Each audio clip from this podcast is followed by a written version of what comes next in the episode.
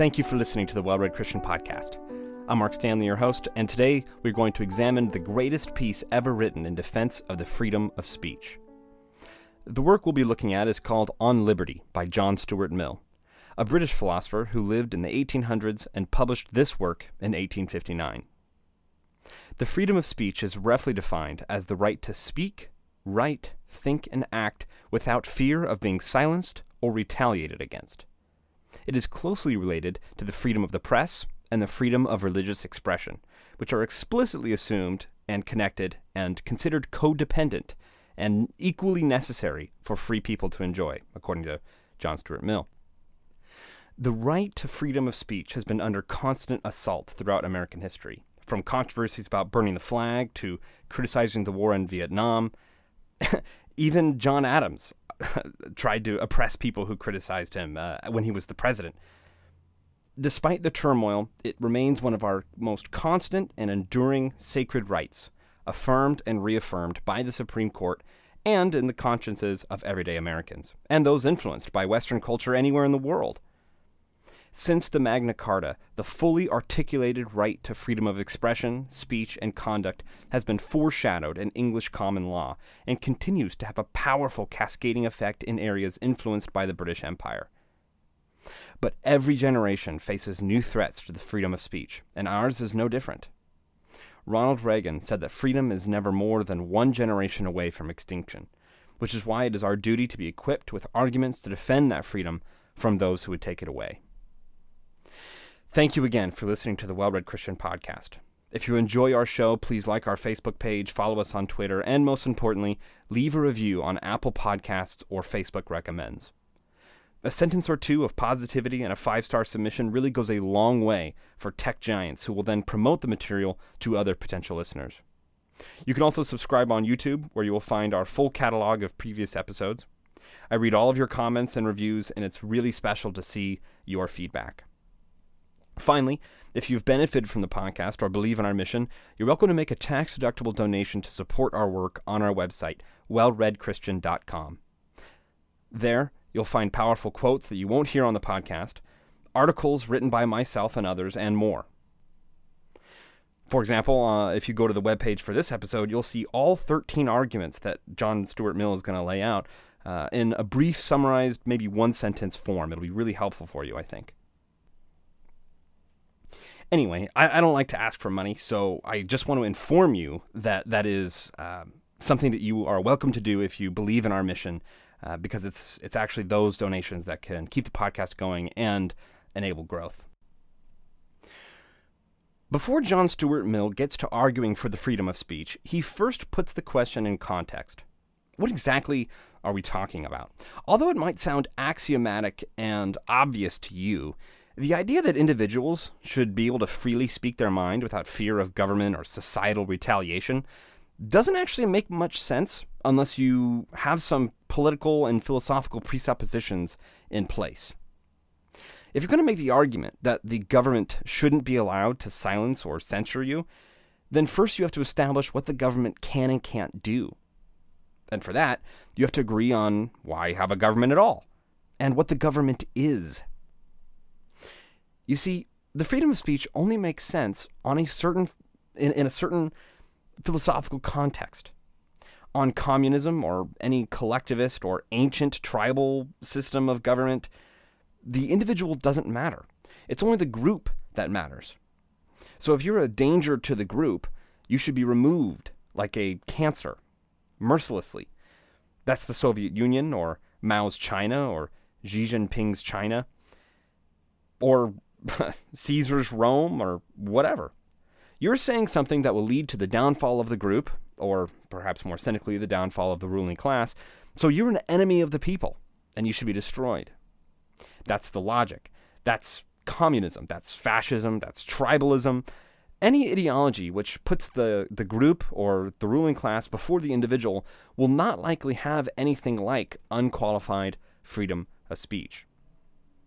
So the freedom of speech doesn't make any sense under a full monarchy or a dictatorship if the ruling class has a right to rule in virtue of their birth or their otherwise accumulated power, then it is in their purview to do whatever they want with their power, to make their nation great and get more power and and if you're an obstacle to that, then you need to be removed or otherwise silenced. So even if dictators were absolutely benevolent, it would still be their duty to get rid of people who speak out against the good of the group. I want you to understand that even even if you were really optimistic about the idea of say a philosopher king or something, that philosopher king would still have the right to get rid of people who were challenging the status quo. So if you think about it, it's not an accident that the freedom of speech arises in the West as a principle of English common law. It's because only in the West is there this idea that the government should represent the interests of the people. That the people should decide who is in charge, because the legitimacy of the ruler's power is based on the consent of the governed. That's the idea in, in the British system. Since all men are equals, we have rights that the government is not allowed to infringe upon, and the government exists to express the interests of the majority. So the question, should people be allowed to say what they think, is actually reframed in the British system to a question of should the government be allowed to stop them? And that's a big difference. Xi Jinping asks whether people should be allowed to say what they think. But in the West, we ask should the government be allowed to stop us from saying what we think or doing what we want? The rights are already ours. The question is whether we want to limit ourselves. That's what it means to be free. We don't have a government over us which tells us what we can or cannot say or can or cannot do. But there are always those who forget the importance of our freedoms or fail to appreciate how important they are. Right now, the assault on the freedom of speech is coming from the left. In the 60s, it came from the right, where some thought we shouldn't be allowed to criticize the war in Vietnam or burn the American flag. The freedom of speech movement at Berkeley successfully woke people up to remind them that what it means to be free is that we have these unalienable rights, that it's the government's job to actually protect and not infringe upon. Traditionally, the freedom of speech is something that liberals fight for and conservatives want to put restraints on. But today, it's coming from radical leftists who don't even accept the ideas of European liberalism. They don't agree that human beings are individuals with unique perspectives and inalienable rights. Instead, critical race theorists believe that everything you are is an expression of your race, sex, gender identity, and sexual orientation. So it's not a question of whether people should be allowed to say what they think, and it's certainly not a question of whether the government sh- should have the proper authority to stop people from speaking. Now it's a question of whether people have opinions that are worth sharing, or if all language is just a power game in order to boost the standing of your group. It's not just a challenge to the notion of free expression, it's a challenge to whether such a thing even exists. Are we individuals who have unique thoughts and perspectives, or are we animated puppets of our group identity? Are my opinions defined by my superficial qualities as a straight white Christian male? Or are my opinions the result of my individual soul who has examined the world with my reason and my experience and come to a unique conclusion? European liberalism says that each of us are unique individuals with unique perspectives that should not be silenced because each of us holds the capacity to be right. And so we have to listen to each other and exchange arguments and allow iron to sharpen iron. But critical race theorists say no, no, right and wrong is actually all subjective. There's no such thing as truth with a capital T, there's only perspective. Your truth and my truth. And that means that the only difference between us is power. And so if you're a straight white male, you don't deserve to speak because you're an oppressor who is trying to manipulate people into letting you keep your privileged status. That seems like an evil and cynical perspective to me, but then again, I am that straight white Christian male, aren't I? And it's also fundamentally racist because you're saying that people are so radically different based on their skin color that you already know what they're going to say before they say it. And anything they possibly have to say is just an expression of power and an attempt at manipulation. And it's interesting because on this view, if you go against the narrative of your people, then you're a traitor who's been manipulated by the enemy. Black Republicans are traitors manipulated by the enemy. Gay conservatives are traitors manipulated by the enemy. Transgender people who regret their transition are traitors manipulated by the enemy. These people need to be silenced, belittled, ignored, and insulted because they are puppets of the evil straight white male. And that's the narrative of the tolerant left. By definition, racism is putting people in a certain class or categorization based on their superficial qualities rather than their unique personhood. But the contemporary left is fundamentally racist. They no longer believe that we should judge people based on the content of their character rather than the color of their skin, as Martin Luther King Jr. has argued. The tradition in our civilization is to say that the smallest minority group is the individual. People are not identified by their superficial qualities. Instead, they are created equal and each contain a unique perspective.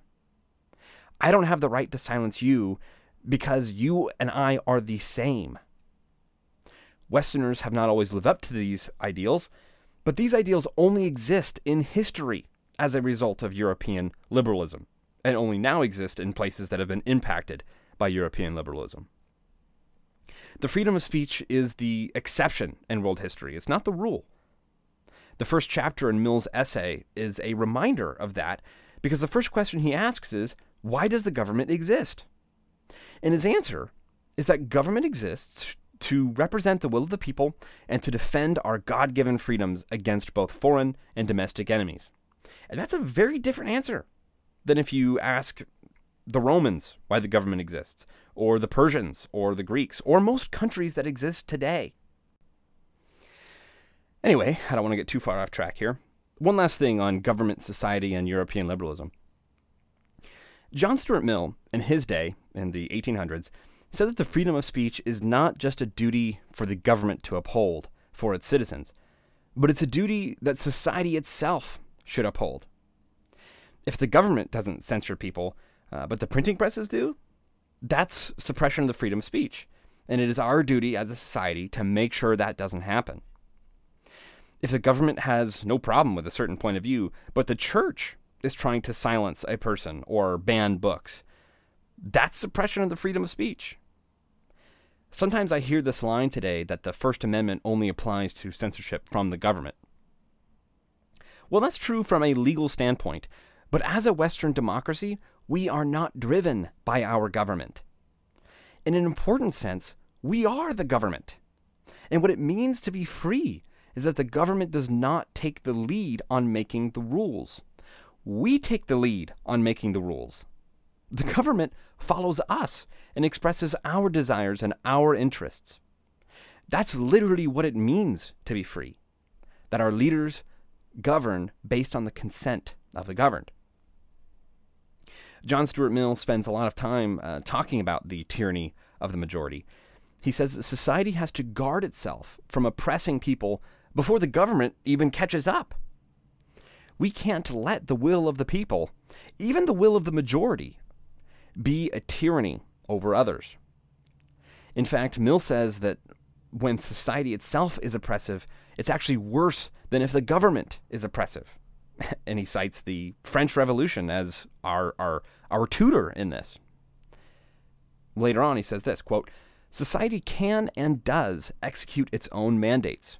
And if it issues wrong mandates instead of right, or any mandates at all in things with which it should not meddle, it practices a social tyranny more formidable than many kinds of political oppression, since, though not usually upheld by such extreme penalties, it leaves fewer means of escape, penetrating much more deeply into the details of life and enslaving the soul itself. Protection, therefore, against the tyranny of the magistrate is not enough. There needs protection also against the tyranny of the prevailing opinion and feeling, against the tendency of society to impose, by other means than civil penalties, its own ideas and practices as rules of conduct as those who dissent from them, to fetter the development and, if possible, prevent the formation of any individuality not in harmony with its ways, and compels all characters to fashion themselves upon the model of its own. There is a limit to the legitimate interference of collective opinion with individual independence, and to find that limit and maintain it against encroachment is as indispensable to a good condition of human affairs as protection against political despotism. Okay, that was a bit of a mouthful. But what Mill is actually saying is that it's more important to maintain diversity of opinion in society than it is to make sure that the government is doing its job in, in protecting our right to free speech. And here's why. What what I just read was is that if if the government tries to stamp down dissidents, society can shield them. But when society tries to stamp down dissidents, then God help us all. And that's where I fear that we are today, because not enough of us speak up in defense of diversity of opinion. Today, it's if you disagree with me, it's not just because you're arrogant, it's because you're evil. And why should evil people be allowed to speak? and when it's not happening to us, we just kind of keep our mouths shut because, after all, it's our job on the line or whatever. Well, let's talk about it. Let's talk about why evil people should be allowed to speak. The first argument that John Stuart Mill puts forward uh, for the reason why the freedom of speech is conducive to human flourishing and is necessary for a healthy and free society is that the freedom of speech is a safeguard against the possibility of being wrong. Because human beings are fallible and we are capable of making mistakes and being mistaken, we have to make sure that we let people who actually might be right speak their mind. Mill says that all of us have experienced what it's like to have an opinion and then later change our minds or decide that we were wrong. That's the human condition. We don't have all the information. And since we're fallible, we must safeguard against the possibility of being wrong by allowing people to disagree. One of the ways you safeguard the truth is by saying, hey, if you disagree with me, I'm not going to kill you, or throw you in jail, or fire you, or try to shut down your business, or try to ruin your reputation. Because my opinions are just that. They're my opinions. And I might be wrong, but I don't think that I'm wrong, so let's argue about it. And let the best ideas win. Forcing your perspective on everyone else and claiming that you're the sole authority on truth because you're an expert, or because you side with the experts, or because you hold the majority opinion on XYZ is just proof that you're arrogant and unwilling to hear the other side of the discussion. Safeguarding the freedom of speech is safeguarding the truth, because the truth will only emerge when all perspectives are able to be expressed and voiced, and then, kind of among the clash of ideas, one good idea emerges. And the only reason you want to silence that is because you're arrogant and you are afraid of what the truth might be. And you are more married to your opinion than the truth. The second argument that Mill makes, I'm condensing a few arguments into one umbrella here, is that you can't be sure what the truth is unless you've heard all available perspectives. Or to put it another way, you can't be sure that your view is right unless you've heard the best possible counterarguments to your position and found them unpersuasive. How can you be confident in your opinion unless you know what those who disagree with you would say? As a student of philosophy, a professor once told me uh, something that I also found in John Stuart Mill here, which is that you don't even really get to say that you understand your own view unless you understand the objections to it. Otherwise, you're like a sports fan who insists that your team is the best in the league when the season hasn't even started yet. Until you see your favorite idea or your favorite sports team compete against others, you can't be sure that yours is the best.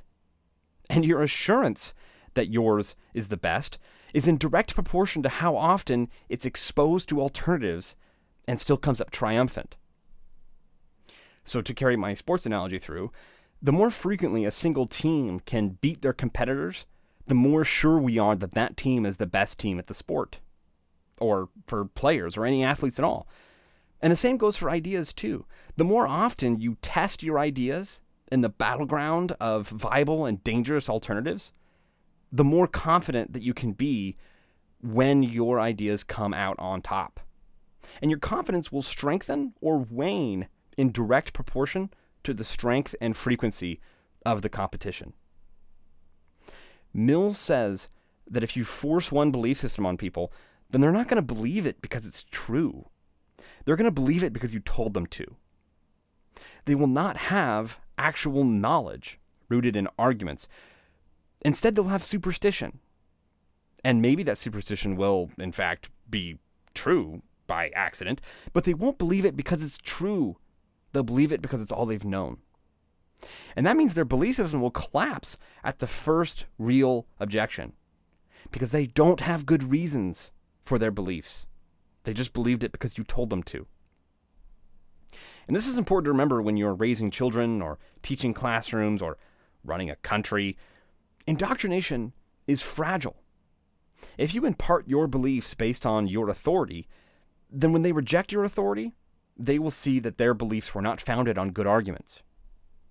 Instead, you should give them all of the arguments, expose them to alternative views. The, the reason that that's effective is because that's how knowledge works. You can be confident that you're right in proportion to how often you have examined the best alternatives and found them unpersuasive. That's how we can be confident in truth, because we've heard the alternatives. Silencing the alternatives only serves to undermine the confidence in your knowledge. The next argument I want to highlight from Mill has to do with the process of thinking. You see, Mill says that when you're trying to ask complicated or deep questions about anything science, philosophy, religion, morality, whatever you, you can't decide that you know your conclusion before you even begin thinking. That would be begging the question. You're assuming your conclusion before stating your premises. So if you are seriously thinking about something, you have to hold it with an open palm. In 2018, Dr. Jordan Peterson did an interview with Channel 4 News where the interviewer, Kathy Newman, asked him a series of really accusatory and manipulative questions.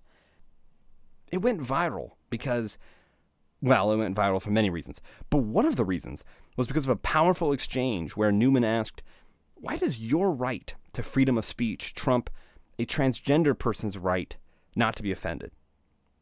And Jordan Peterson gave a phenomenal answer. He said, Because in order to think, you have to risk being offensive. And then he went on to say, Look, you're certainly willing to risk offending me by asking these forward and intrusive questions. What gives you the right to do that? It's been rather uncomfortable. and his point was made. It was a kind of a gotcha moment. What Dr. Peterson said might have come directly from John Stuart Mill. For Mill, the same exact arguments for freedom of thought apply to freedom of speech and for freedom of the press. The arguments are interchangeable. In order to think, you have to risk being offensive. That's why the totalitarians always care about your words. Because in order to think, you have to use words. And if you can control someone's words, you can control how they think. That's the goal of censorship. You're trying to control words and you're trying to control thoughts. And John Stuart Mill says a free people must have the right to risk thinking for themselves, even though they risk coming to the wrong conclusions. Or if modern sensibilities apply, they must be able to think for themselves, even if they risk being offensive. Because the alternative is more dangerous. A people who don't think are a people who can't speak or write or object or argue or stand up for themselves or do anything. A people who can't think, write, or speak are a people who are slaves to those who can. But what about Kathy Newman's follow up? Newman pointed out that Dr. Peterson volunteered to come to the studio to be questioned. But a transgender person who comes to his class is not volunteering to be put under uh, risk of being offended. Their conversation got sidetracked because Dr. Peterson never had, in fact, misgendered a student or mis or, or, or used a the, the, wrong pronoun or whatever. Uh, but I want to follow up on that question anyway. Well, what's the difference? Jordan Peterson volunteered to go to the studio and, and get grilled in front of uh, live TV. But a, st- a, student who's just going to class, wh- why should they uh, be at risk for being offended? Should your freedom of speech be limited to a certain zone where you can be sure that certain people will not be damaged by the risk of offensive thoughts or ideas? And the answer is well, hey, why not just call them free thought zones? Does that sound like a good idea? Hey, you're not allowed to think for yourself or present arguments for your views unless you're in a certain zone. A free speech zone is dangerous and evil because what you're really saying is that non free speech zones are actually conformity by compulsion zones. What you're really saying is this whole campus is an area where you're not allowed to think, speak, or write unless you censor yourself. You can't think any risky thoughts.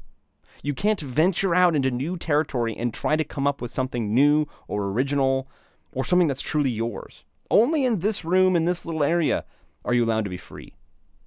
And that's tyranny. But what about the feelings of those you might offend? Don't they have a right to not be offended? My response is basically to say, no. Where did the right to not be offended come from? What if I told you that your right to not be offended offends me? How are we going to untangle that paradox? The world doesn't orbit around your sensitivities. I mean, what I really want to ask is who told you that you get to monitor what other people say because of how it makes you feel? Who told you that you get to control what other people think or say? That's despotism, or fascism, or tyranny, or pick your buzzword. What are you, some royal figure who we all have to tiptoe around, lest you throw us to the lions?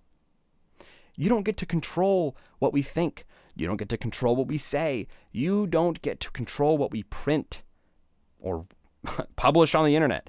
That's what it means to be free. So the question of freedom of speech versus freedom not to be offended is just a misunderstanding of what it means to be free.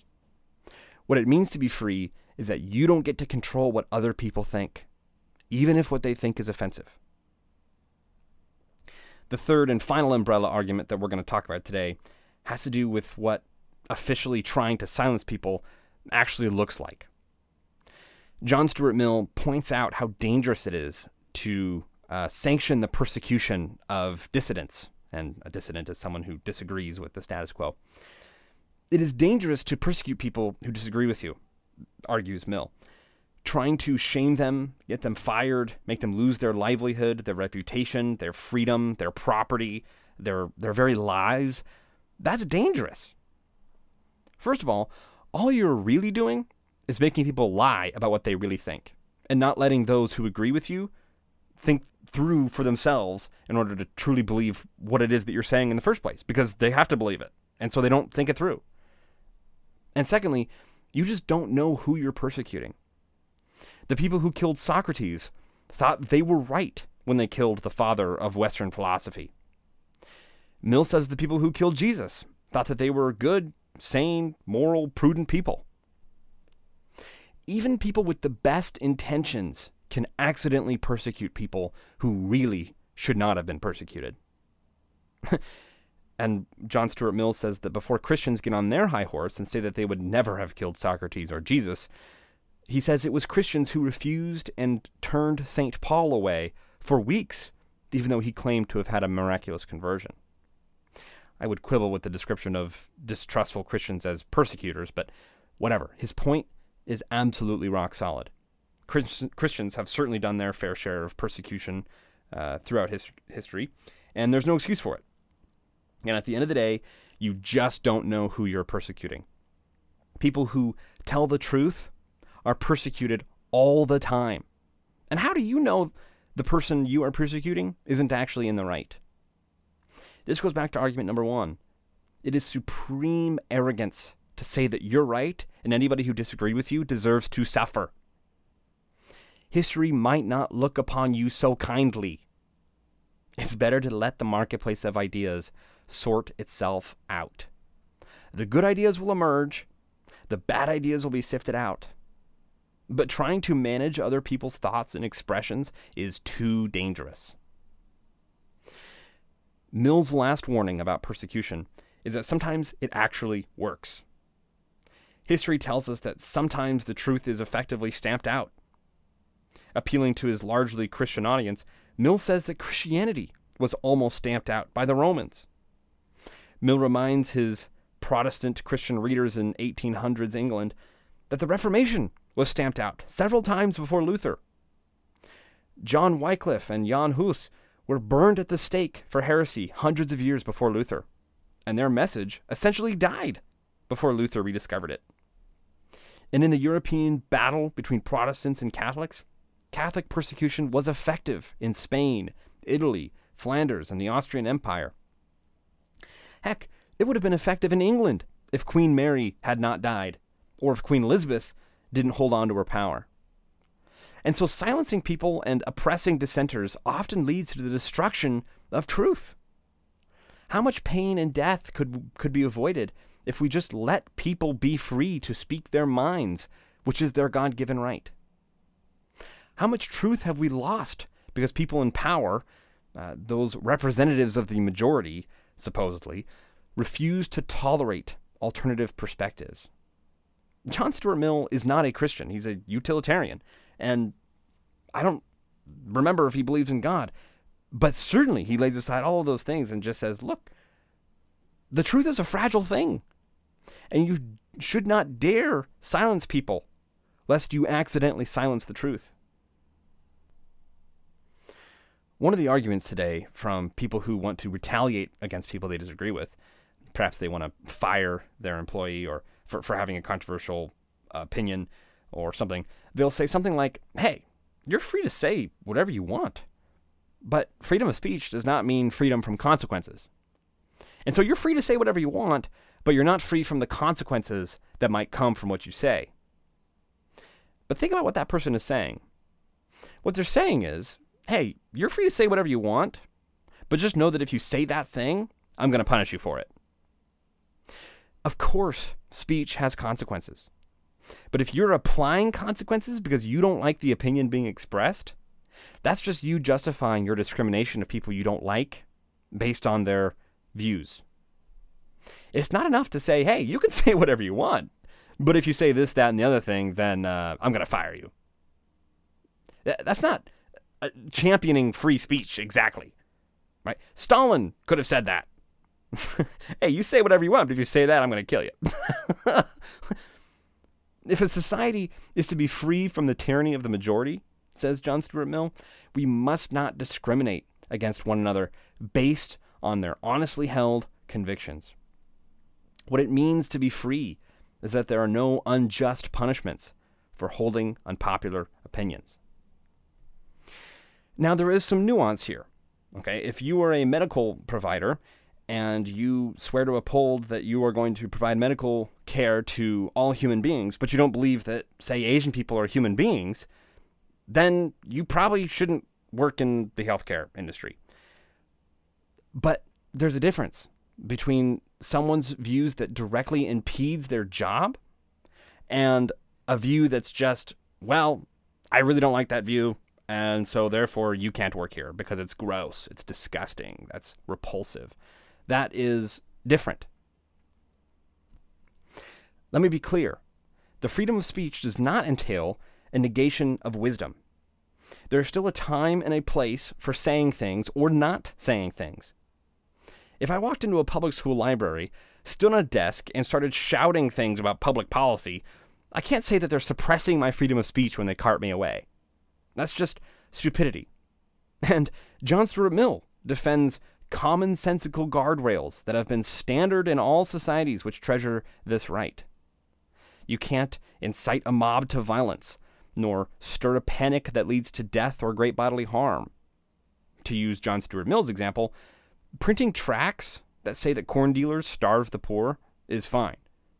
But handing those tracts out to a mob outside of the corn dealer's house is different.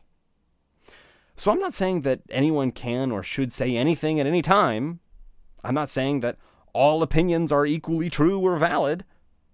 What I'm saying is that people should be free to express their opinions, regardless of how controversial or audacious it is, and other people should be allowed to respond to them and criticize those arguments and cut them down on the intellectual level.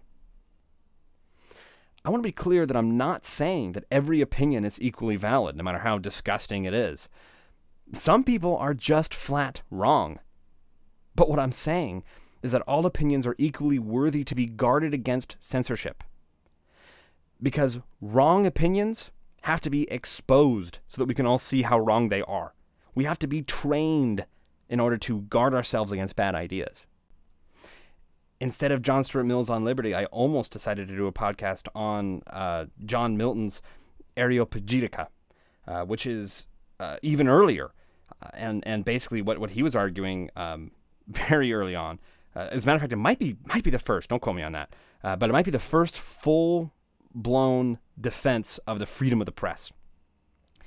And what he was saying was look, after the fall, we have to discern for ourselves the difference between right and error. We have to become our own censors. We have to eliminate bad ideas within our own consciences. We cannot rely on external sources anymore. Right? We did that. And it led to the fall of mankind. And so now each man has to build up his own muscles for detecting lies. And it was beautiful and powerful, but also long and difficult to explain and uh, offer. John Stuart Mill's arguments are much more modern, much more fluid, uh, much more compelling uh, to those who even who are not religiously minded. So, if you want the last three arguments uh, and a quick summary of all 13 arguments I found in John Stuart Mill's On Liberty, go to our website, wellreadchristian.com, and find this episode's webpage. If you're interested in more distilled versions of these arguments, really clear, written out, just quick summaries, 13 of them, boom, boom, boom, boom, um, and then the last three arguments that I'm not going to mention here on the podcast, go there and find them. In conclusion, we're living in a world today where a large portion of young people believe that it is morally reprehensible to let quote unquote evil people speak. But then they define evil people as those with whom they disagree. Conversely, Mill says that even if all men in the world agreed on something and there was one dissenter, he should not be silenced. Because even the powers of the majority do not have the right to impose their belief system onto even one person. And it is extremely important that we learn and understand and defend the classical conception of the right to freedom of thought, speech, expression, and association, and update the applications of this right in the modern era. Uh, Thomas Sowell uh, said that people today are not learning how to think. We're not learning how to combat ideas that we disagree with and having our facts straight and our arguments straight and being able to evaluate opposing perspectives and weigh the alternatives. And that's why when we are exposed to ideas we disagree with, we just get emotional and we mistake our emotions for arguments. I think that Thomas Sowell is absolutely correct. And one of the important things that we have to do as a society if we're going to remain free is articulate the importance of arguments and evidence and reason. Because that's how you find truth. And if you're interested in truth, you have to let all sides speak. You have to get the strongest counter arguments to your own view. You have to seek out people who disagree with you and listen to them and read their books and understand their perspective because that's the foundation of confidence that you have the truth and that's an expression of humility because you know that you're fallible. Thank you for listening to the Well Read Christian Podcast.